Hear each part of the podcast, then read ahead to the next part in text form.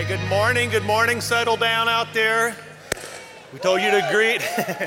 good to be back. How are you? You look great. How's your summer been? Hey, great. Y'all are really talkative. It's going to be exciting today.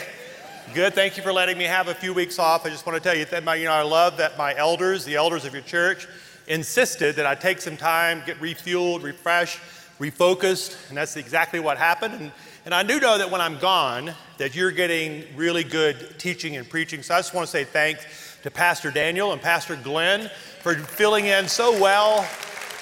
Those guys, I know you know this. I know you already know this, but they're world class preachers. I mean, they can preach any, at any church in America. And the fact that they're here with us, I just love the team that God's put together. And the fact that I can be gone and you really not miss me is a blessing and a gift. I did miss you, though. I just want you to know I missed you. And it's good to be back. While we were gone, in fact, last Friday, Pam and I celebrated our 32nd wedding anniversary. Love that. when we got married in the seventh grade, no one thought it would last. But we had, y'all laugh at that joke every time. I love that about you. It never gets old. Maybe it is. I don't know. But uh, so anyway, Pam and I have you know, been dating her 35 years, and we've been married 32. And uh, so I'm, that's one of the greatest joys of my life is when the Lord brought Pam to my life. And so we celebrated that while we were gone. Went to Florida for, for a little while and went up the mountains and had a great time. And so just glad to be back, though. That's a good thing. When I woke up this morning, I thought to myself, I'm ready to get back. I miss New Life Church. I miss being in the room with you.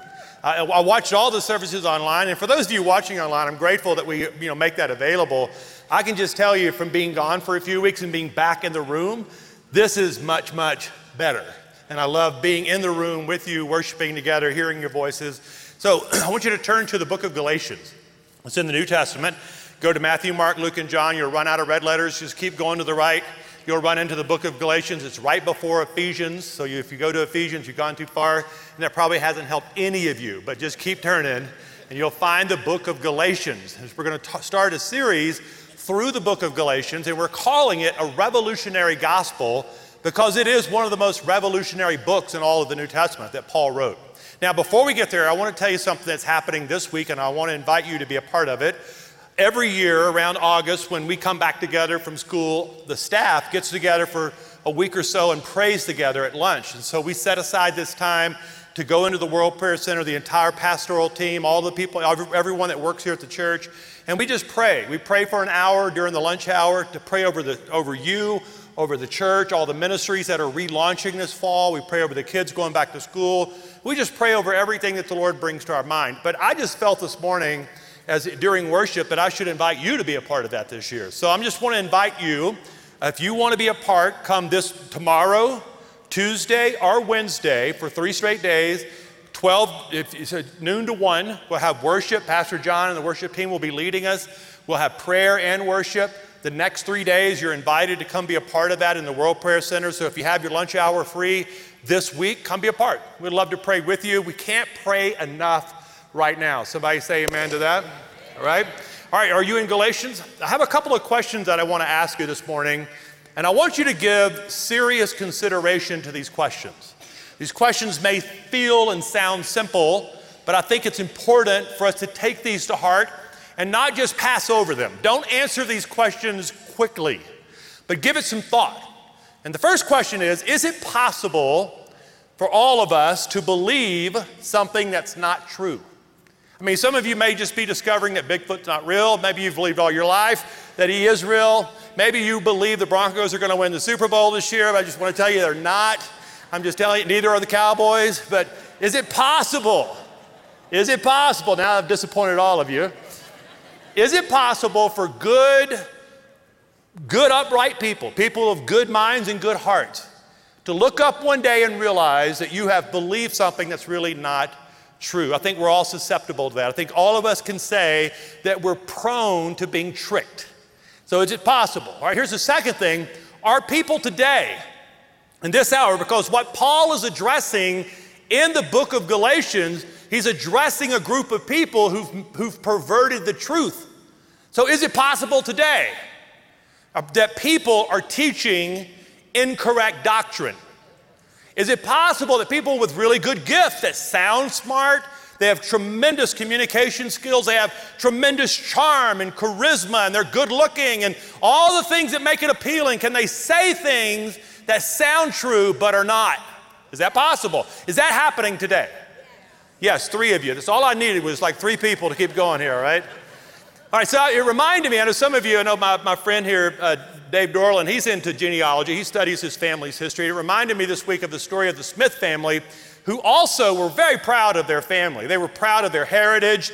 They had they'd come over on the Mayflower, they discovered, and the more they studied about their family genealogy, they realized they had senators and they had some pastors and community leaders. And I mean, their family was really, really well known. And so they decided to hire a writer, a biographer, to write the biography of their family. So they got this biographer in the room and they started telling him all these amazing stories of how great their family was. But they had one concern their great Uncle George.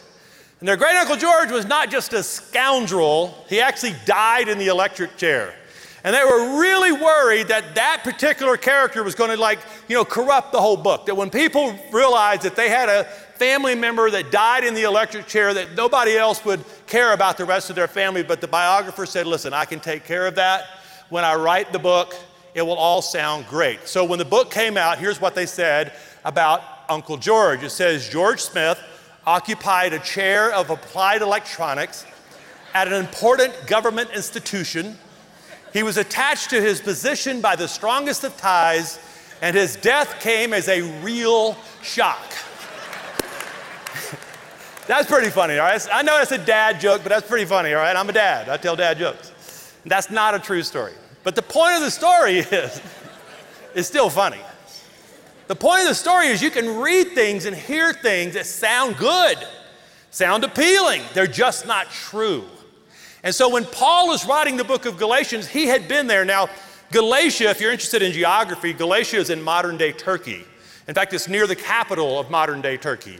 And so Galatia was this province, and Paul had been there. Paul the apostle had gone into this city and he had preached the good news of Jesus. Salvation by grace alone. All you had to do was believe in the person of Jesus, and you could come into a real relationship with God. And that was a revolutionary message to people. And primarily, there, there was about half of the town was Gentiles, half of the town were Jewish people, and especially among the Gentiles, when they heard this message from Paul, many of them, scores of them, believed. And there was like a revival in the town. Paul left that town believing that a church had been established, that the good news of the gospel would be broadcast throughout that whole region. And Paul left there really encouraged. But he discovered a few months, even a year later, that some other people had come into that, into that little body of people and had corrupted the message.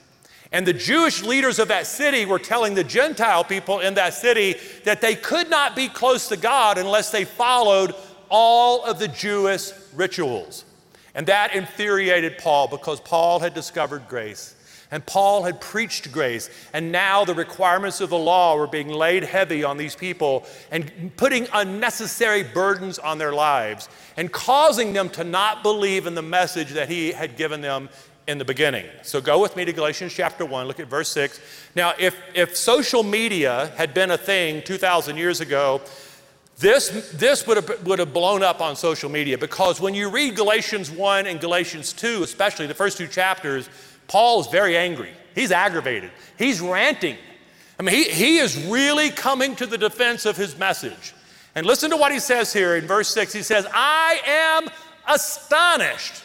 All caps. Like if he was texting this, this would be all caps, yelling at him. I am astonished that you are so quickly deserting the one who called you to live. Now, say this phrase with me together because it's going to be a recurring theme throughout the book the grace of Christ. He says, You who called you to live in the grace of Christ, and you're turning to a different gospel, which is really no gospel at all. Evidently, some people are throwing you into confusion and are trying to pervert the gospel of Christ. Leave it up just for a moment because I want you to think me, with me. Have you noticed that in the last couple of years, that it seems like a lot of information, even a lot of preaching, has come to us that is confusing? Because the gospel is meant to convict us, The gospel is not meant to confuse us. And a lot of information, people that are really talented, really skilled in their ability to communicate, are saying things to us, but it feels confusing. It feels troubling. It doesn't seem right. And this is what Paul was pointing out. He says they're throwing you into confusion. Let me just say this to you. If you are hearing and listening to things that constantly cause you to be confused, it's probably not the gospel. Confusion is not a fruit of the Spirit. It is the work of the flesh. It's the work of the enemy. He comes to confuse. He comes to, he doesn't want it. Confusion is the enemy of unity. And what the Holy Spirit does, He's causing us to be in unity. And the, and the spirit of this age, our enemy, comes to confuse us, to separate us, to cause us to be in different camps. Confusion separates people, unity brings people together in the work of the Spirit. Are you with me on this? So Paul's pointing this out now. So look at verse 8. He says, But even if we are an angel from heaven, should preach a gospel other than the one we preach to you, let them be under God's curse. Now, you're going to hear Paul talk in the book of Galatians about living under the blessings of God, under the Spirit of God. But in this passage, he's saying, listen, you have a choice. You can live under the blessings of God, or you can live under the curse of God. And as we have already said, so now I say again if anybody is preaching to you a gospel other than what you accepted, let them be under God's curse. I find it fascinating in verse 8 that he says, even if an angel from heaven, now, I don't know about you, but an angel from heaven, angels can be kind of convincing. I've been married to one for 32 years, so I know what I'm talking about here, okay? Angels, okay, did I score there? That was a scored point. Come on, all the ladies, I scored points there, right? Okay. I meant every word of that. But some of you have not lived with an angel, so I understand your confusion here. I've lived with an angel.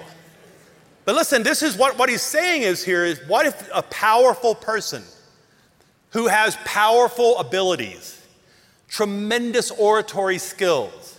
They look powerful, they feel powerful. What if they are telling you something that's contrary to what you believe? He's saying, even if somebody with great strength and great power and great charm and great charisma comes to you and tells you something, don't believe it. And we live in a celebrity culture where we tend to give celebrities the benefit of the doubt. I don't know why, but we do.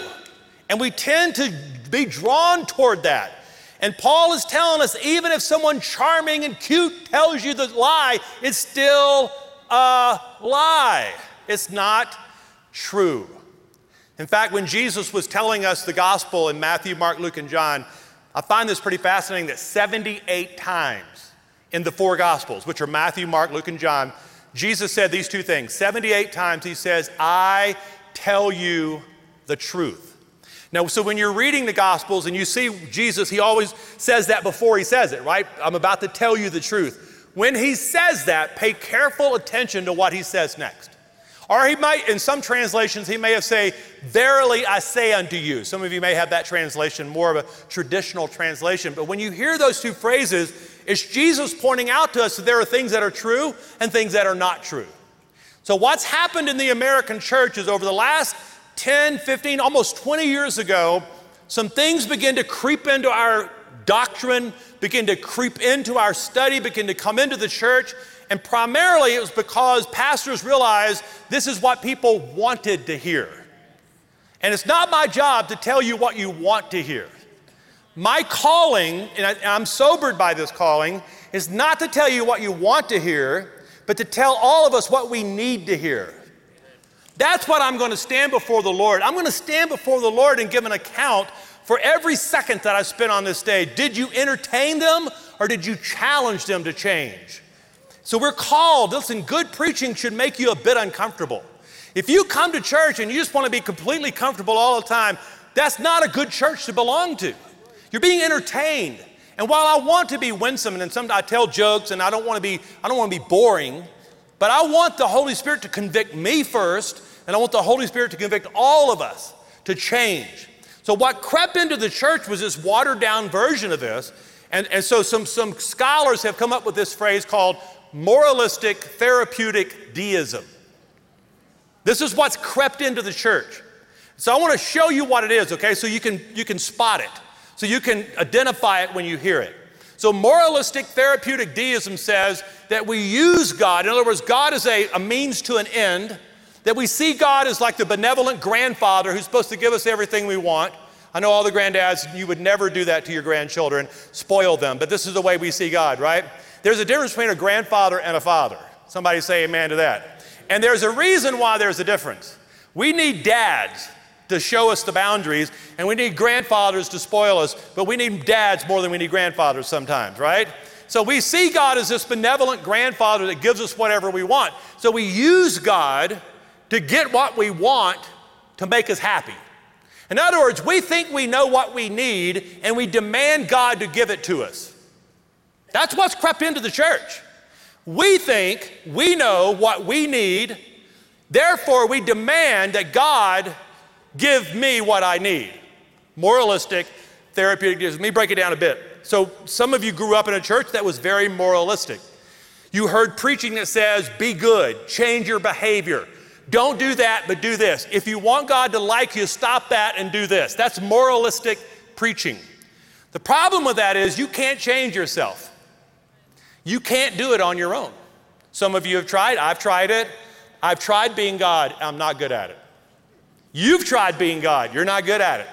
I can't change the deepest, darkest problems in my life just by my self discipline. I have to have the help of the Holy Spirit. In fact, I am desperate for the work of the Spirit in my life, or I, ha- I am hopeless. So, moralistic teaching is really focused on being better. Better behavior means a better relationship with God, and it's false teaching. The second thing is, a lot of people, have, uh, therapeutic is the word for I'm going to come to church because I want to feel good. In fact, last year I preached on a particularly tough topic about a year and a half ago, and this lady came up to me afterwards and says, Pastor Brady, I don't come to church to feel bad. I come to church, I need to be, feel good when I leave the church. And I said, Listen, I, this is a terrible church for you then. I, I just, this is going to be a terrible church. Here, here's what I want I want you to be unsettled a bit, even aggravated, unsettled, uncomfortable. If you're not unsettled, a little aggravated, un- uh, if you're not uncomfortable, unsettled, or aggravated on a regular basis, then the Holy Spirit's not working in your life. What I want you to do is walk out of this building feeling a little unsettled, uncomfortable, but full of hope. I feel unsettled, but I'm not hopeless. See, the problem is if I send you out of here unsettled, uncomfortable, without hope, then I have failed you. What I want to do is send you out of here a little unsettled, a little uncomfortable, but full of hope that God is with you, that He's working inside of you. He's doing it. So last year, I, want to tell you this. I've never told you this, uh, but about a, last year during 2020, when we were going through all the unsettledness, I, there was a group of people got aggravated with me because I was not bringing up social things as, as the, the so cultural wars. I wasn't speaking out about it as much as they wanted me to. For some people, I was speaking too much about it. For others, they wanted more of that. And I was in prayer one morning trying to hear the Lord, trying to hear what God was saying. And the Lord said something to me last week, I mean, last year, that changed my whole thought about pastoral ministry, really. He said, Brady, there will come a time in the church, if it's not already here, where Jesus will not be enough for some people.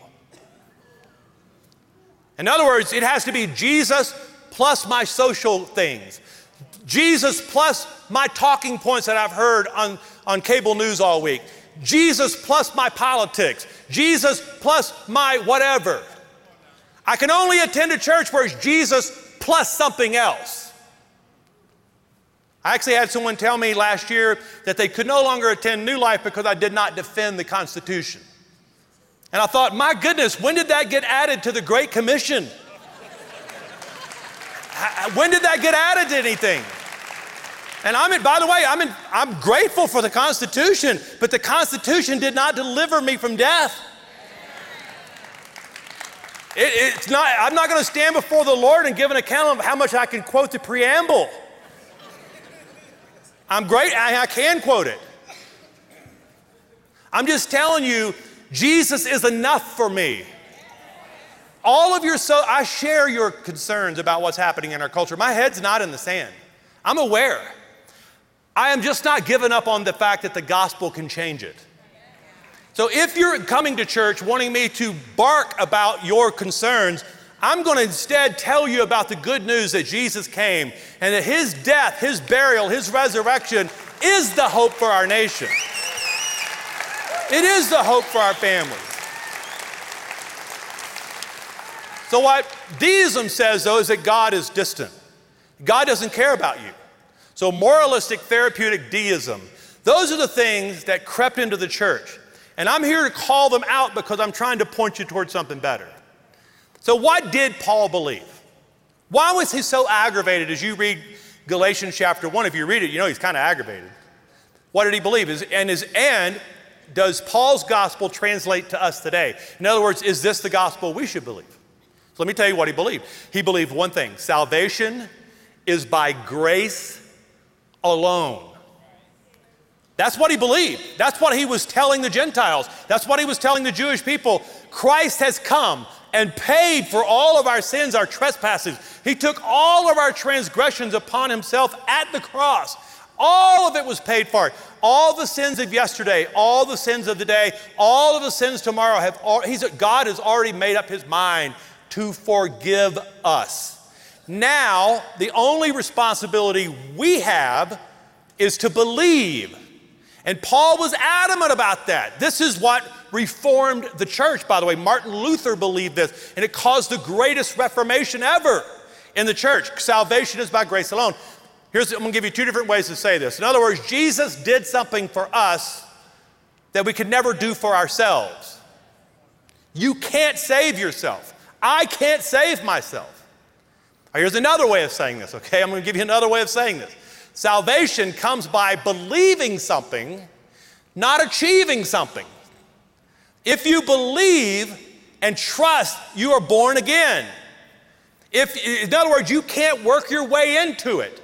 You have to receive it. It's a gift. That's why it's the gift of salvation. And what, what do you do when someone offers you a gift? You receive it, you open it, you take it, you get it. You don't have to give it back, you don't have to work your way toward it. And so, Paul, what was happening in the church in Galatia is a group of people were coming into these brand new converts and requiring that grown men be circumcised, grown, gr- gr- requiring that they follow all the rules of the law. And Paul was going, No, no, you've been born again. Acts 4, verse 12 salvation is found in no one else. There's no other name under heaven given to mankind in which we must be saved. It is belief in Jesus and Jesus alone. That is really good news, by the way. That is such good news. For a lousy sinner like myself, I'm just telling you, that's what set me free. It cleared my mind, it rescued my soul. My whole life has been changed because I believed in that. All right, so let me ask you a question today. How do you know? And I'm, i want everyone here that's been following Jesus for more than 20 years to especially pay attention with me. I've been following the Lord now for 34 years. I, these, these, are the questions, these are the things the Lord spoke to me on the vacation. You know, what did I do when I was away? This is what I was thinking about when I was away. So I asked the Lord, I asked Him, I said, Am I believing sound doctrine? And I dare you this week to pray that prayer. I dare you to go before the Lord this week and ask Him, Am I believing sound biblical doctrine? Have I, have I believed something that's not true? That's what I did. Before I get up here and preach to you, I'm asking these sobering questions of myself. So, what's the evidence that we're believing sound doctrine? Now, what I'm about to tell you is going to sound super simple, but it's not. It's actually more difficult than what you think. So, here's the first thing that you know if you're really believing sound doctrine we have our eyes fixed on Jesus. Jesus comes out of our mouth. So many people right now want to talk to me about social concerns or politics or whatever, but I don't hear them talking about Jesus. Talk first to me about Jesus, the person of Jesus, the resurrection of Jesus, the power of Jesus, the name of Jesus. What did Jesus say in Matthew 5, 6, and 7? What did he say at the Sermon on the Mount? What are the Beatitudes? Why did he tell us those things? If, fix your eyes on Jesus, and then out of that discussion, Let's talk about social concerns. Let's talk about other things, but not until we've had a conversation about Jesus. The reason that I talk so much about Pam is because I love Pam.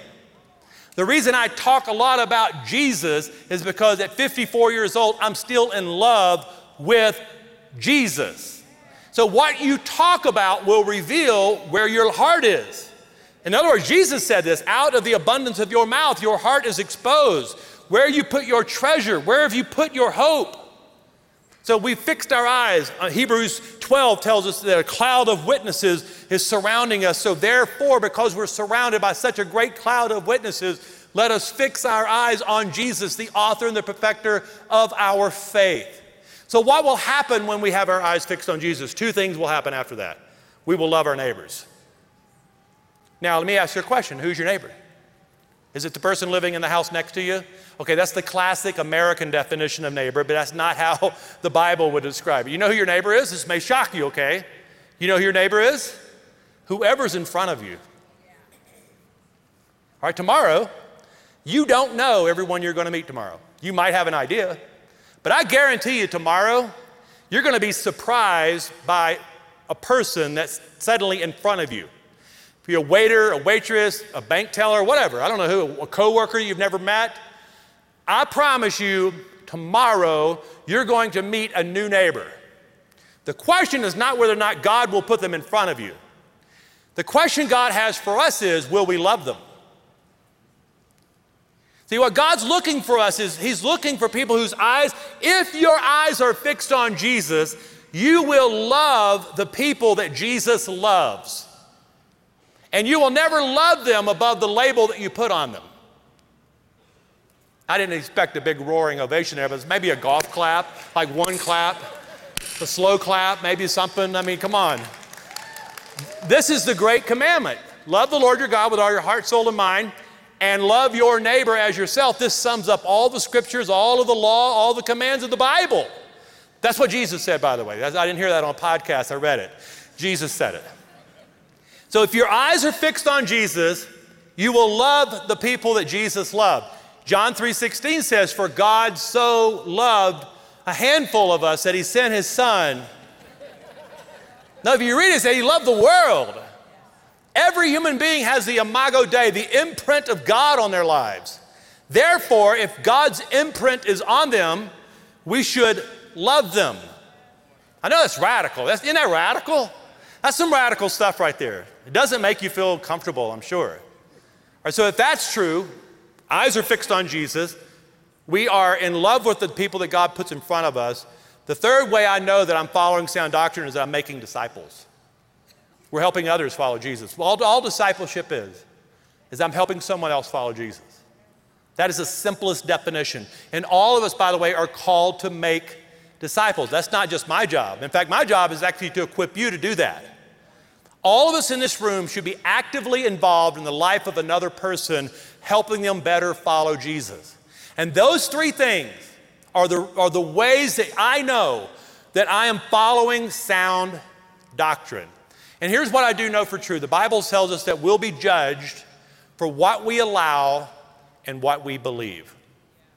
I'm going to stand before the Lord and He's going to ask me a question Did you believe in my son? I sent my son, he went to extravagant lengths to sa- salvage you, to save you. Did you believe, Brady? Yes, I believed.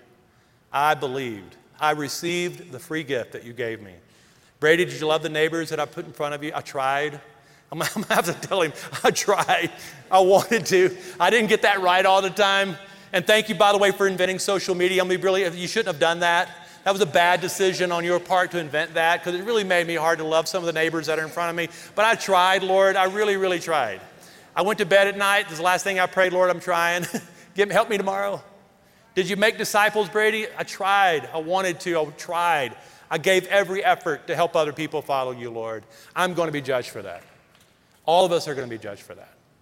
So, several years ago, the elders and I, the staff, pastoral team, and I, we began to do like an informal study. We began to meet with people who called themselves Christians. Some were new lifers, some were not. And we begin to ask these people, what are the absolute beliefs of your faith? What is it in your life that, are you a Christ follower? Yes, most people said yes. All right, what are the things that are absolute in your belief system? And what we found seven or eight years ago, to our surprise, is that very few people could tell us. I believe in Jesus, God, the Bible. They couldn't really tell me what they really believed. And so we began to adapt, adopt and adapt a 1700 year old document called the Nicene Creed that was developed out of this very thing. The, the, early church mothers and fathers found this to be true 1700 years ago, that very few people could tell them what they believed and they were drifting away from the faith.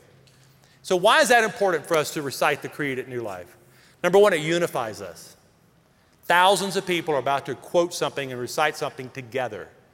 And when the world tries to divide us, the church is the one place where we can find unity. And we find our unity not around dogma, we found it around truth. We unify around truth. And then the, the second thing is the Nicene Creed centers us. I'm about to dismiss you. And you're going to go out in that parking lot and get in your vehicle. And for the next six days, you're going to be bombarded with stuff that's not true. I'm just telling you, my responsibility as your pastor is to flood you with so much truth that all this week, until you get back here next week, every time you, you, you have been so exposed to the truth of the gospel that lies have no influence in your life. That's my goal. That's my goal for me. And the Nicene Creed centers us. And so this morning, I want you to stand with me and, and we're going to recite the creed together. And we're going to do this more often than we have in the past. And we're all coming out of summer vacations. A lot of you as students are about to go back in. My two kids are about to go back to UCCS for their senior years of college. And thank God for that. One more year. Come on, one more year, parents. I got one more year. It, the, the, the, days are short, the days are long, but the years are short. But my kids are in, entering into their senior year of college, both of them. And I know they're being bombarded with things. And so today, I want us to confess what we know to be true. And all of this has been lifted out of the canons of Scripture. These are holy, sacred things that we're about to confess that are true. These, what I'm about to confess to you is true. It's truth. Now, if you don't believe it, I don't mind if you don't confess it. Maybe you're at a place in your life where you're, you're here seeking, maybe you got drug in here by your mom today, whatever, however you're here. If you don't believe it, don't confess it. But if you believe it, I'm asking you today with zeal, with fervor, with passion, would you recite it back to me as you know it to be true? I'm going to, re- I'm going to recite this not as some rote document. I'm going to prophesy this over you. I'm going to speak this over you. I'm going to believe this with all of my heart, soul, and mind. So, would you do that with me if you believe like I do? Let's recite this together. We believe in one God, the Father, the Almighty, maker of heaven and earth, of all that is, seen and unseen. We believe in one Lord, Jesus Christ, the only Son of God eternally begotten of the Father, God from God, light from light, true God from true God, begotten, not made, of one being with the Father. Through him, all things were made. For us and for our salvation, he came down from heaven. He, by the power of the Holy Spirit, he became incarnate from the Virgin Mary and was made man. And for our sake, he was crucified under Pontius Pilate. He suffered death and was buried. But on the third day, he rose again in accordance with the scriptures. He ascended into heaven, and right now he is seated at the right hand of the Father. He will come again in glory to judge the living and the dead. Say this really loud with me if you believe it. And his kingdom will have no end. We believe in the Holy Spirit, the Lord, the giver of life, who proceeds from the Father and the Son. With the Father and the Son, he is worshiped and glorified, and he has spoken to us through the prophets.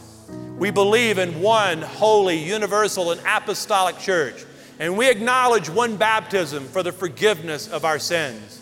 We look for the resurrection of the dead and the life of the world to come. If you believe any of that, say really loud, Amen and Amen. Just amen. I want to pray for you right now. I think there are many of you watching online. We have about people from 35 to 40 states every year, every weekend watching us, thousands of people. And there are many of you in the room today that your heart You may be ready right now to say yes to Jesus. And I want to lead you in a very simple prayer. You say, Pastor Brady, it sounds so simple. Yes, it's simple because Jesus has already done the hard part. Jesus has already done the complicated thing. Jesus has already paid and done the complicated thing so that we could believe the simple thing. And so today I'm inviting you to believe. That's all you have to do. If you want to come into a relationship with God the Father, this Father that loves you, all you have to do is pray and believe, confess with your mouth. That's it. No other behavior modification necessary right now. We'll get to that later. But right now, all you have to do is believe. So I'm going to pray a simple prayer. And for those of you watching online, if you find yourself, you've moved, you know this is the moment where it's time for you to believe. I'm going to pray with you right now. So pray with me. If, you, if this is your moment, your time, would you pray this prayer with me? Father in heaven, I am a sinner and I cannot save myself. I have tried, I have failed, and I need help. I, I need help. So today, I believe. Today, I choose to believe that Jesus is the one who can change me, who can save me. So I confess today Jesus is Lord. Jesus is Savior. Jesus has done all that I need Him to do for me, and I receive it as a gift. And I welcome the work of the Holy Spirit. Help me follow Jesus all the days of my life. And I pray it in Jesus' name. Amen. Amen. Can we just thank the Lord for all of those who prayed that prayer? All of those who prayed that. I, um, I want you to know that there, every week I get letters from the state prison system. This, this, this is broadcast in all of our state prisons, this service. Thousands of prisoners are watching this. And we're getting letters every single week of revival breaking out in our prison system. Many of them are here. I, I'm just telling you, I'm telling you that because a lot of them are ending up here, and you may be sitting next to one right now who've just gotten out. I had some people over at my house recently, and two, two of the three guys have just gotten out of the prison system, and their lives are being radically changed, and they're being discipled. And I'm just telling you, we're a church that's going to receive people, and we're going to disciple the messy and the broken, and I want you to help me with that. So let's, uh, I want to sing, this, we're going to sing one more song and then we're going to receive the Lord's table when we're done today. So let's pray together. Father, the harvest is plentiful, the workers are few. So we say today, send us. Send us into the harvest. Lord, it is ripe, it is ready. And we are ready to be your witnesses. We are ready to be your ambassadors. So as we sing this song right now, would you prepare our heart for the harvest that's coming? Would you, would you prepare our heart to disciple the people that are coming? And we ask this now in the name of the Father and the Son and the Holy Spirit. Amen. Let's sing this song and then we'll come to the table in just a moment.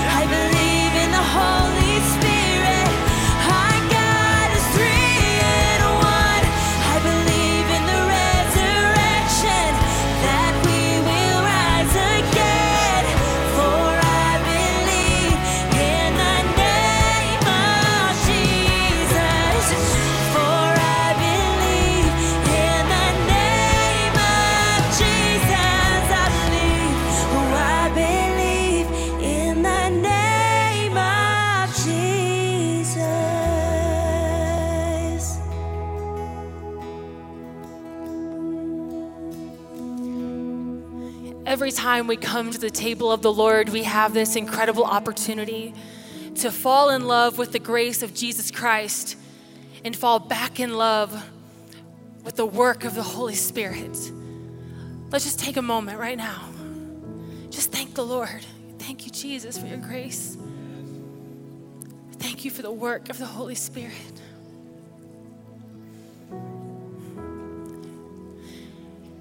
It was on the night that Jesus was betrayed and handed over to suffer and die that he took the bread, and after he gave thanks, he broke it and he gave it to his disciples. And he said, This is my body that has been broken for you.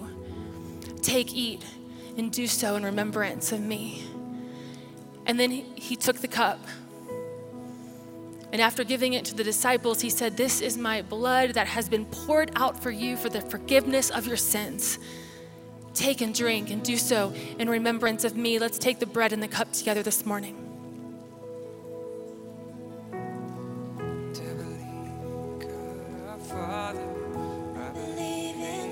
Come on, we believe. We believe. in the Holy Spirit. Come on, church, we believe. God is three Yes.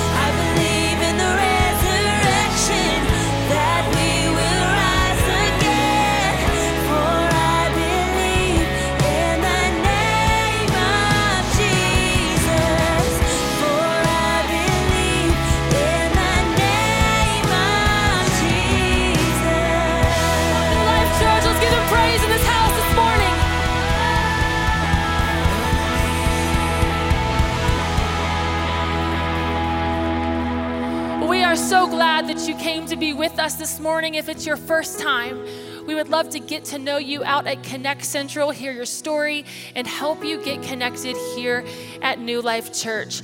Pastor Brady mentioned our prison ministry that is just exploding with the good news. And for those of you who have family who are currently incarcerated, we have a new ministry to tell you about called Outside. And we would love to tell you more about that. You can go out to the foyer and you'll see some people there who would love to give you some more details regarding that ministry. It's also coming up to be fall, which means our section community groups are back and our parties. And so we have those this morning in sections four, five, and 11. So make sure you go and get connected with those in your section community. We would also love for our prayer team to come forward this morning. If you would like prayer, if you would like someone to partner with you this morning, it would be an absolute privilege and an honor. Can we just extend our hands out this morning? May you know that you are a vital part of the church of the Almighty God and that He calls you son He calls you daughter. And may you go now out into this world who needs to know about this God who has covered it all, He's over it all, and be a light in the darkness. We love you all and we look forward to seeing you next week.